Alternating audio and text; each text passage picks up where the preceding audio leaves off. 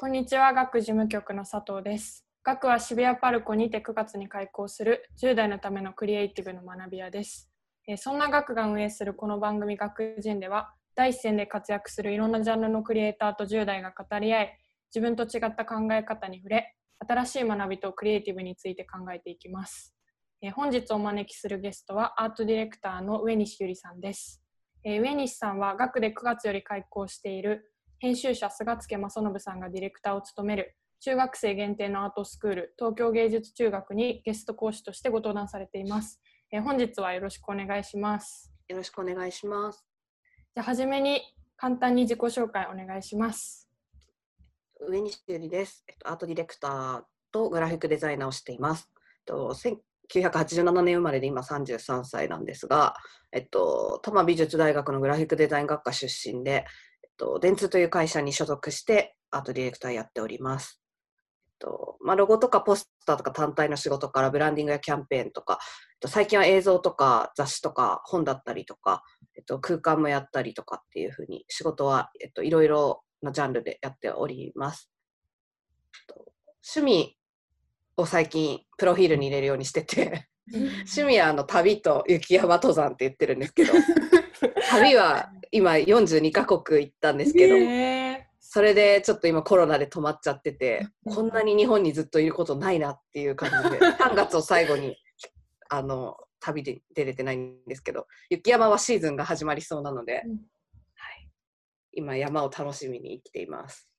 よろしくお願いします。ーよろしくお願いします。ありがとうございます。はいえーそして本日は10代ゲストとして、えっ、と、せいなさんと藤原くんにお越しいただいています。よろしくお願いします。よろしくお願いします。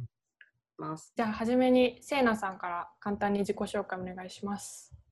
えっと、高校3年間はずっと油絵を描いていました。今は写真の専門学校の1年生です。せいなです。よろしくお願いしますお願い。します。よろしくお願いします。じゃあ、藤原くんもお願いします。はい、えーと、はじめまして、現代アーティストの藤原和樹です。ここ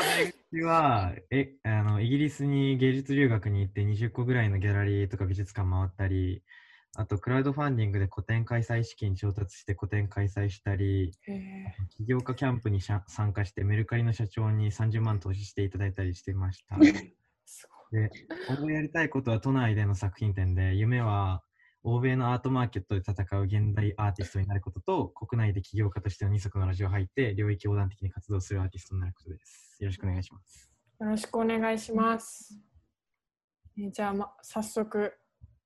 質問に入っていきたいと思います。えーじゃあまずせいなさんから今回上西さんにどんなことを聞いてみたいですか？うん、お仕事のことを聞いてみたいんですけど、はい。あの、お仕事って楽しいのかなっていうところがあって、うん、なんか私、ここ3年間油絵とかやってきて、はい。その美術をやるに、お仕事にするにしても、うん、今写真うん。写真家に私すごいなりたくて写真を勉強してるんですけども、うん。その写真家になるにしても、うん。なんか勉強すればするほどなんか大変じゃないですかやっぱり、うんうん。うん。大変な方が大大きい大変って思う方が大きいのかなとかうん。なんか働くことがすごい不安だなって思ってて本当にみんな楽しくて働いてるのかそれとももうしょうがない生きるためにはしょうがないって思って働いてるのか好きなことをやっててもやっぱり本当に楽しくお仕事ってできてるのかなっていうのがすごい気になっててそれを聞いてみたいです。なるほど。難しい質問ですね。なんかでも、えっと、それはすごい私も思っていて、あのやっぱり時間って有限じゃないですか。うんで、時間をお金に変えて売ってるって考えた瞬間にすごい面白くないと思うんですよ。うんうんうん確かそれって、あの、私高校生の時からめちゃめちゃバイトしてて、ケンタッキーでもバイトしてて、ユニクロでもバイトしてて、え。京ダルでもバイトしててとか、ドミノピザでもバイトしてたし、ーすごい、セブンイレブンでもバイトしてたし、うん。でもそういう仕事もしてた中で、やっぱり私がそのなんだろう全部の仕事面白かったし 今でも面白いなって思ってるんだけどやっぱり私はやっぱ美術とか自分のなんだろう作るものをとかこの技術をお金に変えたいってすごい思って働いていて、私にしかできないものとか私にしか作れないものっていうのでお金を稼ぎたいっていう思いがすごくあってそう。でそれをやってる以上はすごくやっぱ仕事って楽しいなと思っていて、うんうん、なんかそこがなんかこ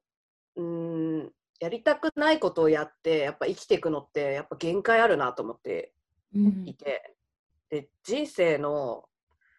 なんだろう寝る時間が3分の1とかって言われてるけどまあ3分の1も寝てないと思うんだけど でも仕事ってさもっとじゃん。だって確かに。1週間7日あって、そのうち5日間本当働いてるとしてこれがフリーランスとかだったらもっと自由な自由でさまあクリエイティブな仕事ってちょっとゴールなかったりするからこだわりたいって思ったらどこまでもやるでしょ。でそれがあんまりやりたくないことでお金のためにってなるとやっぱすごく面白くないと思うんだよね。確かに。ただ一方で割り切るってところもあるんだなっていうのはすごい大人になって思っていてうん。なんだろう。うーん特に私とかでデザイナーだったりするから依頼主もいて依頼主って困ってることとかやってほしいことがある上でで私はそういうのを形にしたりとか人に伝えるようになんだろう形に、まあ、作り上げていくのが得意な仕事だったりするからそれを叶えるっていうところがすごくあってそれってこうなんだろう人のためにやっているっていう部分もすごく大きい仕事だなと思ってるんですね。で例えばせいなさんが写真をやってるって言っていてで写真も自分のために自分が好きな表現自分がやりたいことっていうのをやるっていう、まあ、作家活動っていうのがある一方でうん。あの人から依頼されてこういうの撮ってほしいんですって言われてそれを叶えるっていう仕事ももちろんこの先どんどん増えていくと思うのね。でそうした時にそのやっぱどっちが自分が楽しいかなって思う分岐の時って来る気がしていて。あで、えっと、それが結構なんだろう。デザイナーはやっぱり人からの依頼とかなんかそういうのに答えるのが好きな人が多い気はしていて私もやっぱそれが好きだからデザインやってるなっていうところがあって、まあ、自分が単純に好きなグラフィック表現でじゃあ、えっと、例えばちょっと来年延期してるんだけどグラフィックトライアルっていう突版さんのポスターを作ってくださいみたいなそういう企画展に呼ばれた時っていうのは自分の完全に好きな表現をやっていい時だったりするからそういうのは自分の好きな表現をやるしなんだろう。一方でじゃあクライアントさんがいてこの商品もっと伝えたいんですみたいな時はやっぱり私の表現よりはこのブランドがどう思われた方がいいかなとかーうん。それを私なりに考えるっていうところが仕事になってきたりしてでそこにもちろん私は介在するんだよね。私がこれがいいと思うっていうふうに思うから、ただなんか100%私がやりたいことっていうわけではなかったりとかっていう。ただそれが自分にとってやっぱりそれも面白いなって思うからこの仕事やってて、うんでそれはやっぱりしそこも含めて面白いなって思うよね。うん、だからやりたいことをやることだけがうん面白いっていうよりは、なんかこのこのなんだろうブランドとかがどう思われたらいいんだろうなとかどうしてったらもっとよく伝わるのかなとかって考えることも面白かったりするからなんかこの仕事面白いなって思ってたりするしそれがなんか世の中に出て反応が返ってきた時により面白かったりするしうん。なんか美大生の時は思い描いてなかった以上に面白い要素がいろいろ増えてったなっていう感じがあるかああそうなんですね、やっぱりその学校に通ってる時はお仕事将来のこと考えたりすると不安でしたか、らそうだね。なんかどううーん。デザイナーって手に職っていうイメージがすごい思ってて。なんだろう。結構職人的な？だって入校したいって言った時に入校できない人がいたりするし。なんかこういうなんだろう。形にできない人たちがいる以上いやなんか入校データ作るとかさ。なんか普通にそういうことって手になんかできない人がいてややれることがあるみたいな感じがあったからそんなにすごい不安っていうわけではなかったけどただなんかこう依頼主がいないと仕事が成立しない職業だなとも思ったから何者でもない私に誰がどう仕事くれるのかなっていうところが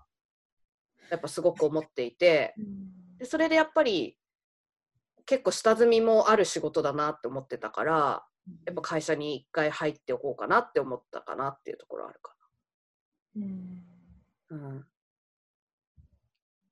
ありがとうございます。はい。でも好きなことを仕事にししたら好きじゃなくなっちゃうんじゃないかなみたいなのはあ思いま思いますか？それやっぱり。それ難しいところでうんなんかでも新たな面白さも見つかるよっていうところはいいところでありつつやっぱりどんどん技術が上がっていくし仕事の来方もいい条件で来てもらえるようになったりするとやっぱすごいゴールに導けるのが早かったりとかあこういうのをやればいいんだなっていうのがすごい早くなってきた時にやっぱちょっと面白くなくなってくる時が来てうんでそれを自分で面白くするようになるべく変なトライアルを入れたりとかするようにするんだけどあでも人生さ長いからさー あの70とか80とか定年来る仕事じゃないのを選んでる時点でやっぱ自分で面白さをどこかに見つけてやっていくしかないよね。確かに。すごいポジティブ。うん、だしじゃあそのためにはじゃあ1年違うことをやるとかがあってもいいかなっていうのはすごい自分で思ってるかな。あうーん、別にこれをやんなきゃいけないって自分の人生なんだから自由じゃん？確かに。うん、だ突如私がアルピニストになってる可能性はあるよね。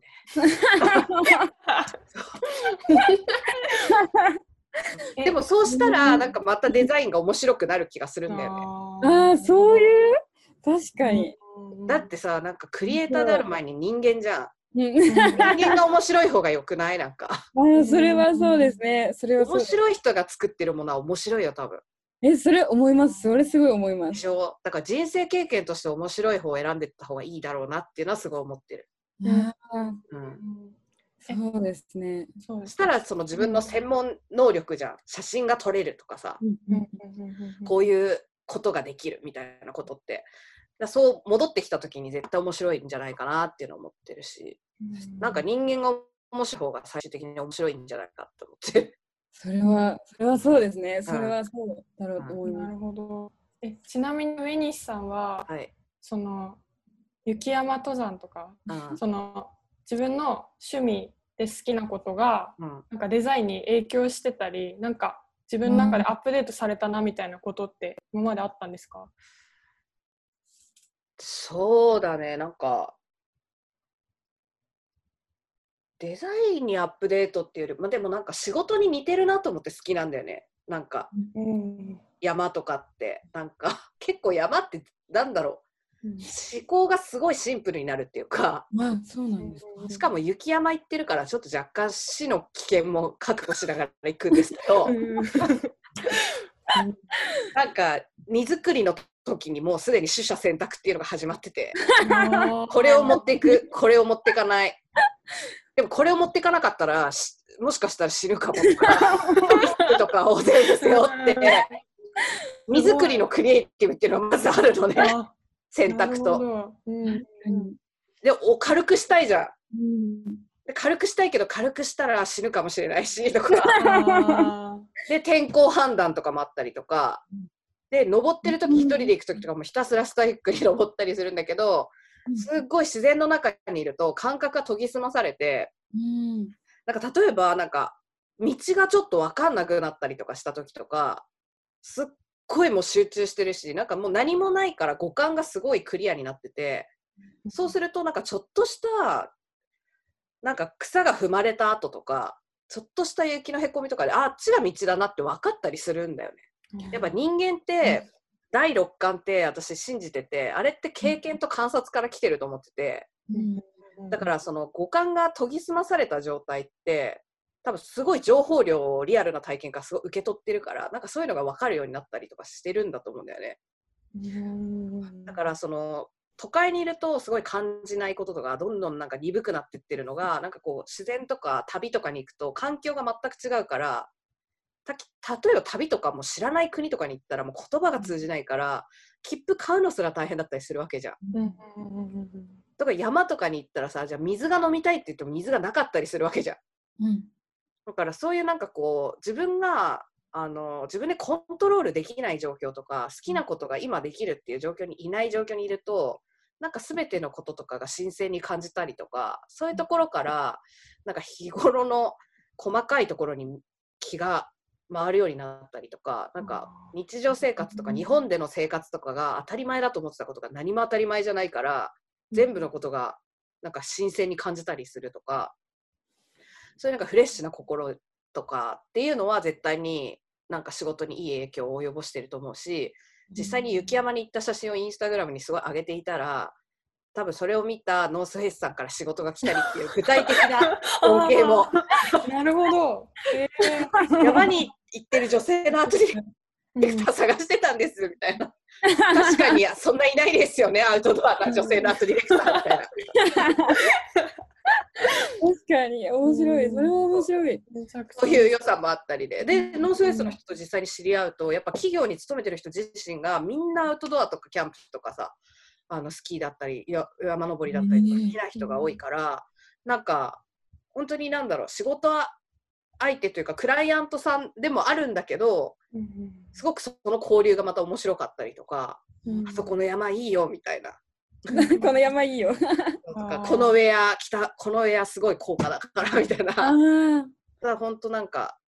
あのすごい自分の人生とか自分の趣味の部分と仕事の部分がすごいクロスオーバーしてる感じとかがすごい面白いなって思ったりは。なるほど。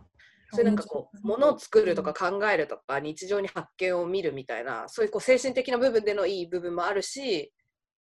あの実動的にも 趣味と仕事が交わった仕事になるっていう。うん面白いな。え藤原君はその今の上西さんのお話聞いてなんか自分でもそういう感覚あったりとかするんですかなんか割とこう毎日過ごしていく上ですごいこう緊張の糸張って過ごしてたらなんかあの見なかった部分とかも見えてきたりするんで割と作品に影響とかはしてると思います。うん、うん、そうなんですね。なんか五感なんだろうな感覚が鈍っていくのが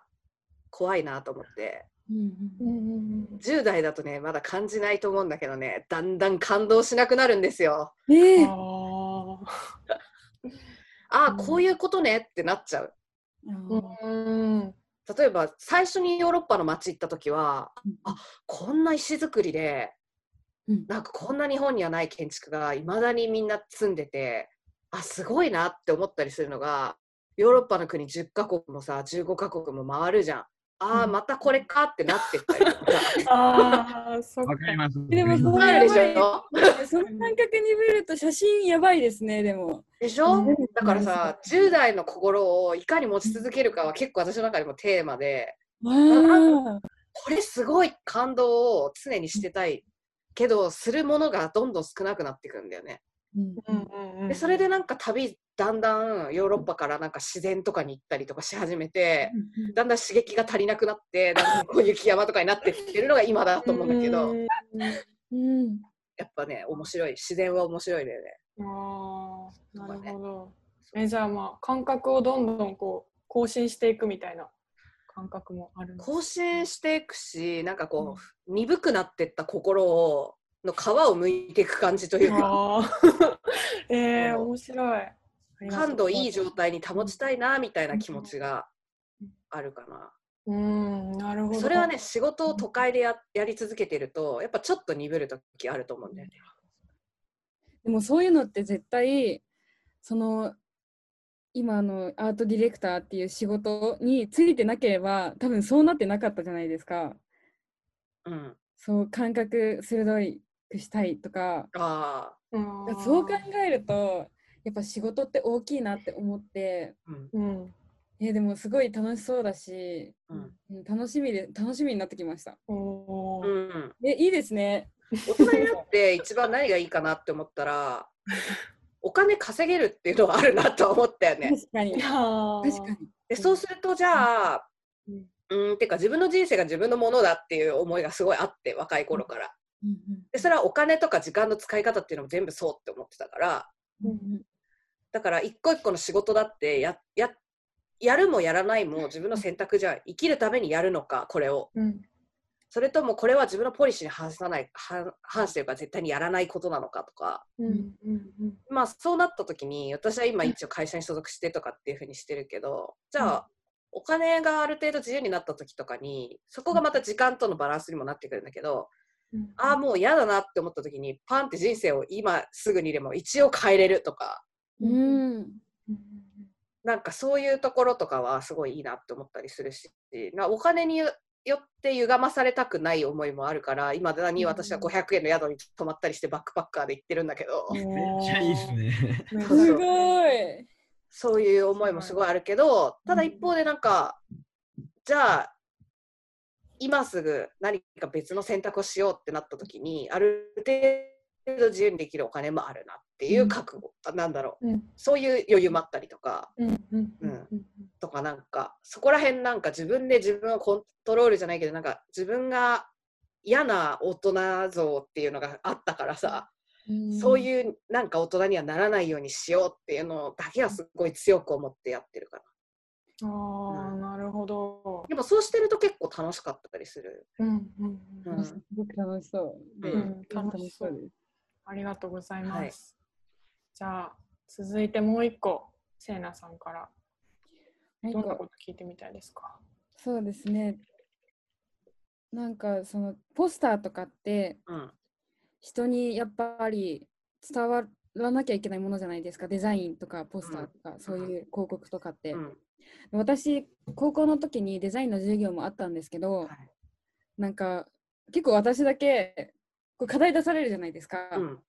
であーねって普通に理解したつもりでうん普通に絵を描いて提出するんですよ。うんそしたらなんか毎回浮いてて一人だけ。あれ解釈違いと思って。で先生にもなんか毎回「ん?」みたいなうんどういうこと？って言われて、うんで普通にこう言われたからこう思ってそれを書いただけなんですけどって言う言ううん。言うと説明すると言葉で説明するとうんあ言われたらわかるみたいな。うんでも言われたらわかるじゃ絶対ダメじゃないですか。なんかデザインってなるとね。うんそうなんですよ。だから私向いてないなと思ってうん。油絵に行って絵画ややってたりしたんですけどうんでもやっぱりその絵画でも何でも写真でも何でも人に伝えるものが伝わるものも伝えるものもあるわけじゃないですか。うんでそういう伝えるものとか伝える自分の作品を通じて、その伝えるってことに対して何か気をつけていることとかなんかあるのかなって思って。うんなんかそうね一番簡単なところで言うと自分の親が分かるかとかっていうのはすごい気にしてるから。なんかそれぐらいデザインってやっぱちょっと開かれてるものだったりするしなんか受け取り手がすっごい多多いうん。あの広告みたいなものになればなるほどなんかお母さんとか分かるかなとか。あーなんかこれでもし自分のすごい仲いい友達とかに見せて分かるかなとか確かに。なんなら本当に見せてたりするっていうかあ。ーこれ分かるとか。でそれぐらいなんか伝わるっていうことに対しては結構なんだろう真摯に向き合おうっていう気持ちではやってるかな。でもそれはやっぱりデザイナーだからっていうところがすごくあってなんかそれってちょっとやりたいことによって違うと思うんだよね。なんか私は結構なんかこう嫌な思いする人がいな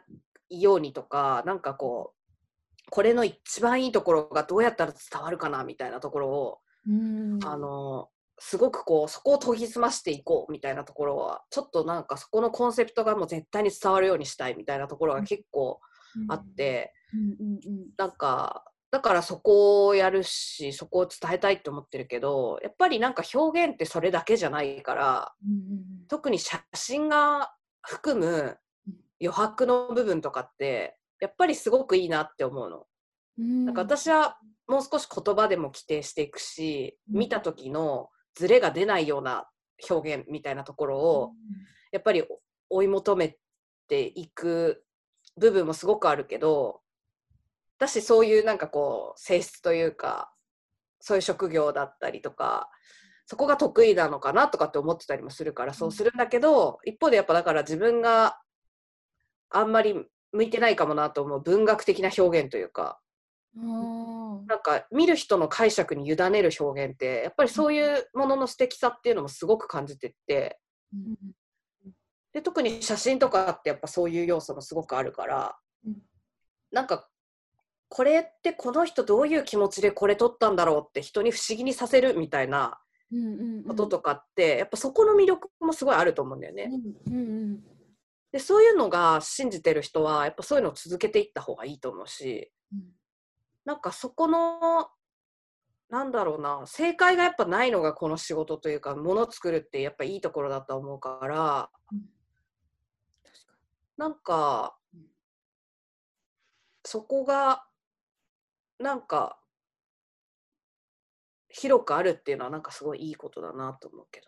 うん。ただなんか伝えてくださいって言われた時に伝わらないっていうのはなんかずれって話になっちゃうけど、うん。あと本人がなんかこういうのを感じてほしいなと思ったところがなんかそうならなかったっていうのはちょっと自分の中でやっぱチューニングとかしてった方がいいことかもしれないけど、そうですね。なんか明確に伝えなきゃいけないっていうことだけが全てではないっていうのはすごい理解してる。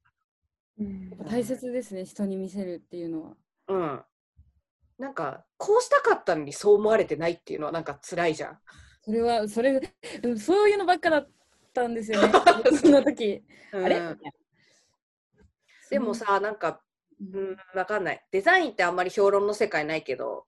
ちょっと美術の世界とかになると評論家とかの人たちがさいてさ批評家の人たちが。うん。なんかそういう人たちがさ時代のコンテクストとさ紐づけてさなんか自分でも理解していなかった私がなんかでももどかしくて表現したものみたいなものをさ、うん。あのなんだろう。解釈を乗っけてくれてあそういう受け取り手のそういうものもあるんだっていう風になることもあったりするからさ。なんかそういうのの中でまた自分があ私ってこうだったのかもっていうの。をのそういうののなんか繰り返しで自分が分かっていくこともある気がするから。ただなんかすごく考えてやっぱ作った方がいいんだろうなっていうのはすごい思うかな、うん。うん。すごく考えてね。こうなのかなああなのかなっていう自分の中でやっぱトライアンドエラーでやっていくものっていうのはすごく価値あることだと思うんだようんうんなるほど。ね、うん、うん。だからうんまあすっごい伝えたいタイプだったらなんか伝わらないの残念な気持ちになるかもしれないけどでもなんなんだろう。うん、まあ、デザインだったりあとコンセプチュアルアートみたいなものってさやっぱなんかこうコンセプトみたいなものとかメッセージしたいものっていうのが明確にバンってあってやっぱそれがいかにどう伝えるかとかどう世の中に差し込んで面白がられるかみたいなところをちょっとやっぱ計算に入れる部分っていうのがもちろんあるけど、うん。なんかそうじゃない部分が得意なんだったらそうじゃない表現の面白さみたいなところもあるし。確かに。そうじゃない人の方が少ないですもんね。どうだろうね、まあ、時代的になのかな、うんでもあそういう世界はそういう世界でちゃんと開かれてるなっていうのはすごい思うけうん。ど、うん。なるほど。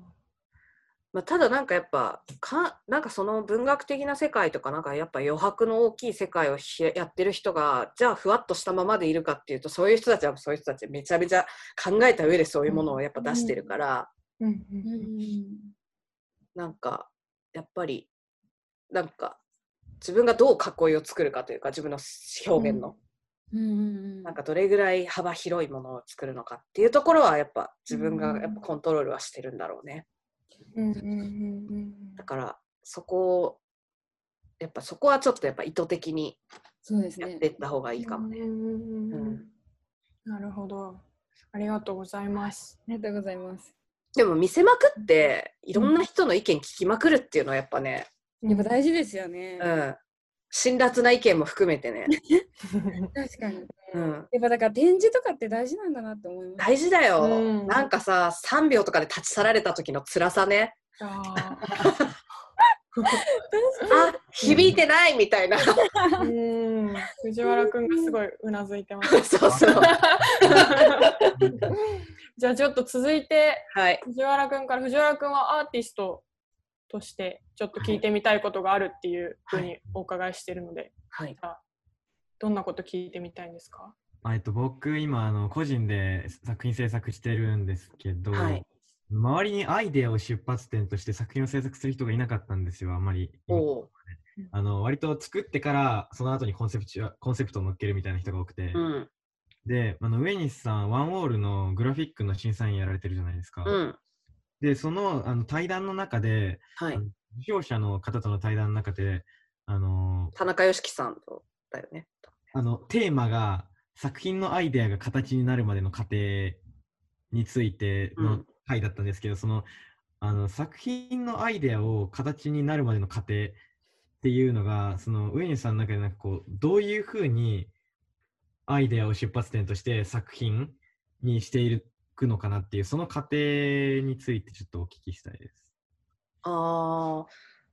結構ね、その多分ワンウォールの対談の時は、やっぱ現代アートやってる方との対談だったから、やっぱそこにはすごい差があって、なんか私、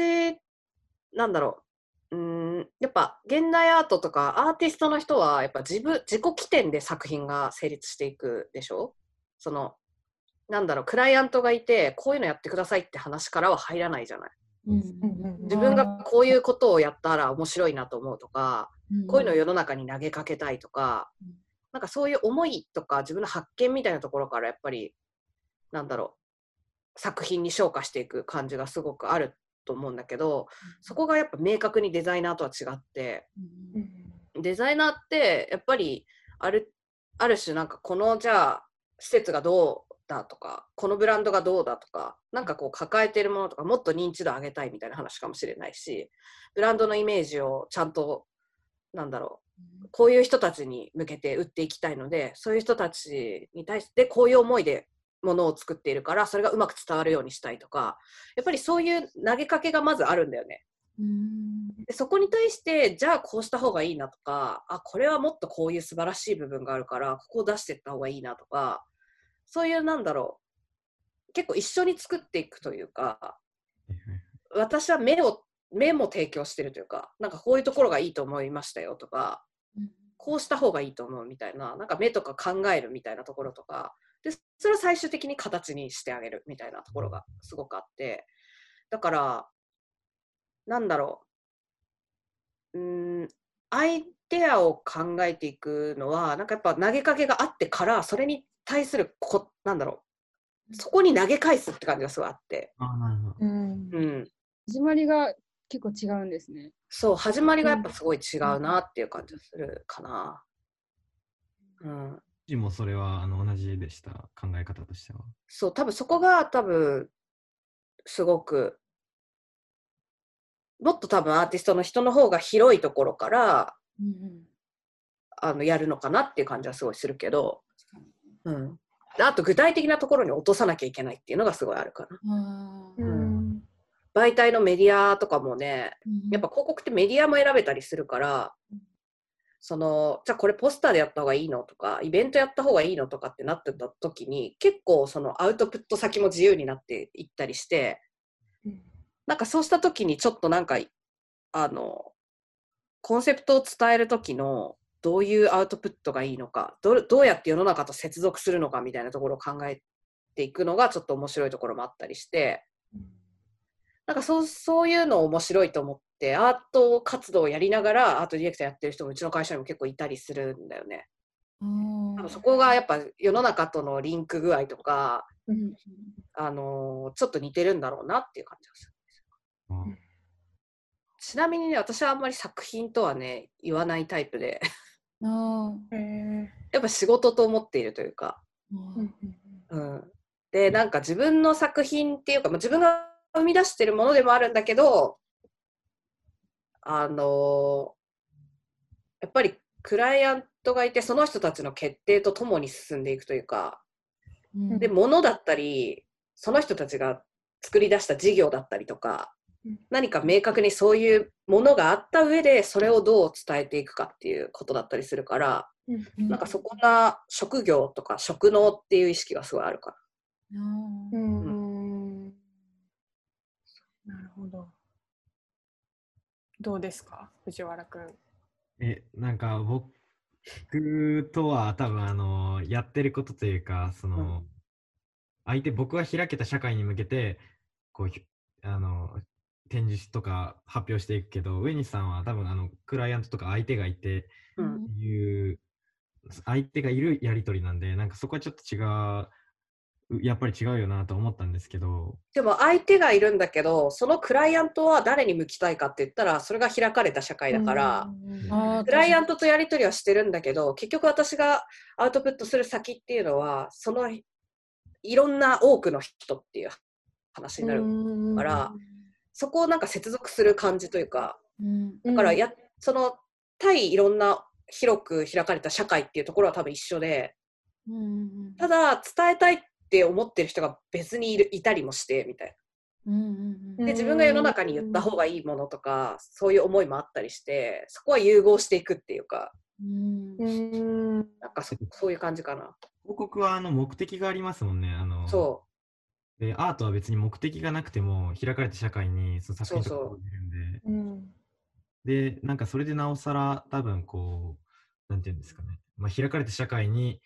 とこう発表するっていう点では同じだけど、なんかそこはそれぞれ違うぶ分野、うん。場所でやってるみたいなう。うん。印象があります。うん。なるほど。今回はクリエイターゲストにアートディレクターの上西ゆりさんをお招きし10代ゲストのせいなさん藤原くんとともに対談していきました。今回の話題は仕事の中でのクリエーションや人に伝えるデザインアイデアの話などなど写真家アーティストとして夢を追いかける10代ゲストのお二人だからこその質問が飛び交いました。その中でも今回特に印象に残ったのは感覚が鈍らないように常に感動し続けるというお話でした。面白いものを作っている人は人間としても面白い。クリエイターである前に一人の人間だから面白さを自分で発見していくことが大切。上西さんの旅と雪山登山のお話を聞いているとまさにそんな人間としての魅力があふれているように感じます。実際的に仕事につながっているというお話ももちろんですがその体験から得た感動が上西さんの深みとして自然にクリエーションに影響しているのではないかと思いました。また感覚を研ぎ澄ますということについては既存のものの新たな魅力を見出す目も提供するというデザイナーの役割ともリンクしてくるように感じました。そんな上西さんのクリエーションの真に迫るような純度の高い対話が行われた今回。次回12月2日に公開予定の後編では話題がさらに広がりデザイナーとアーティストそれぞれの感覚の違いについてさらに上西さんからせいなさん藤原くんへの質問から10代に向けた広告や同世代についてのリアルな意見も飛び交います。ぜひお楽しみに。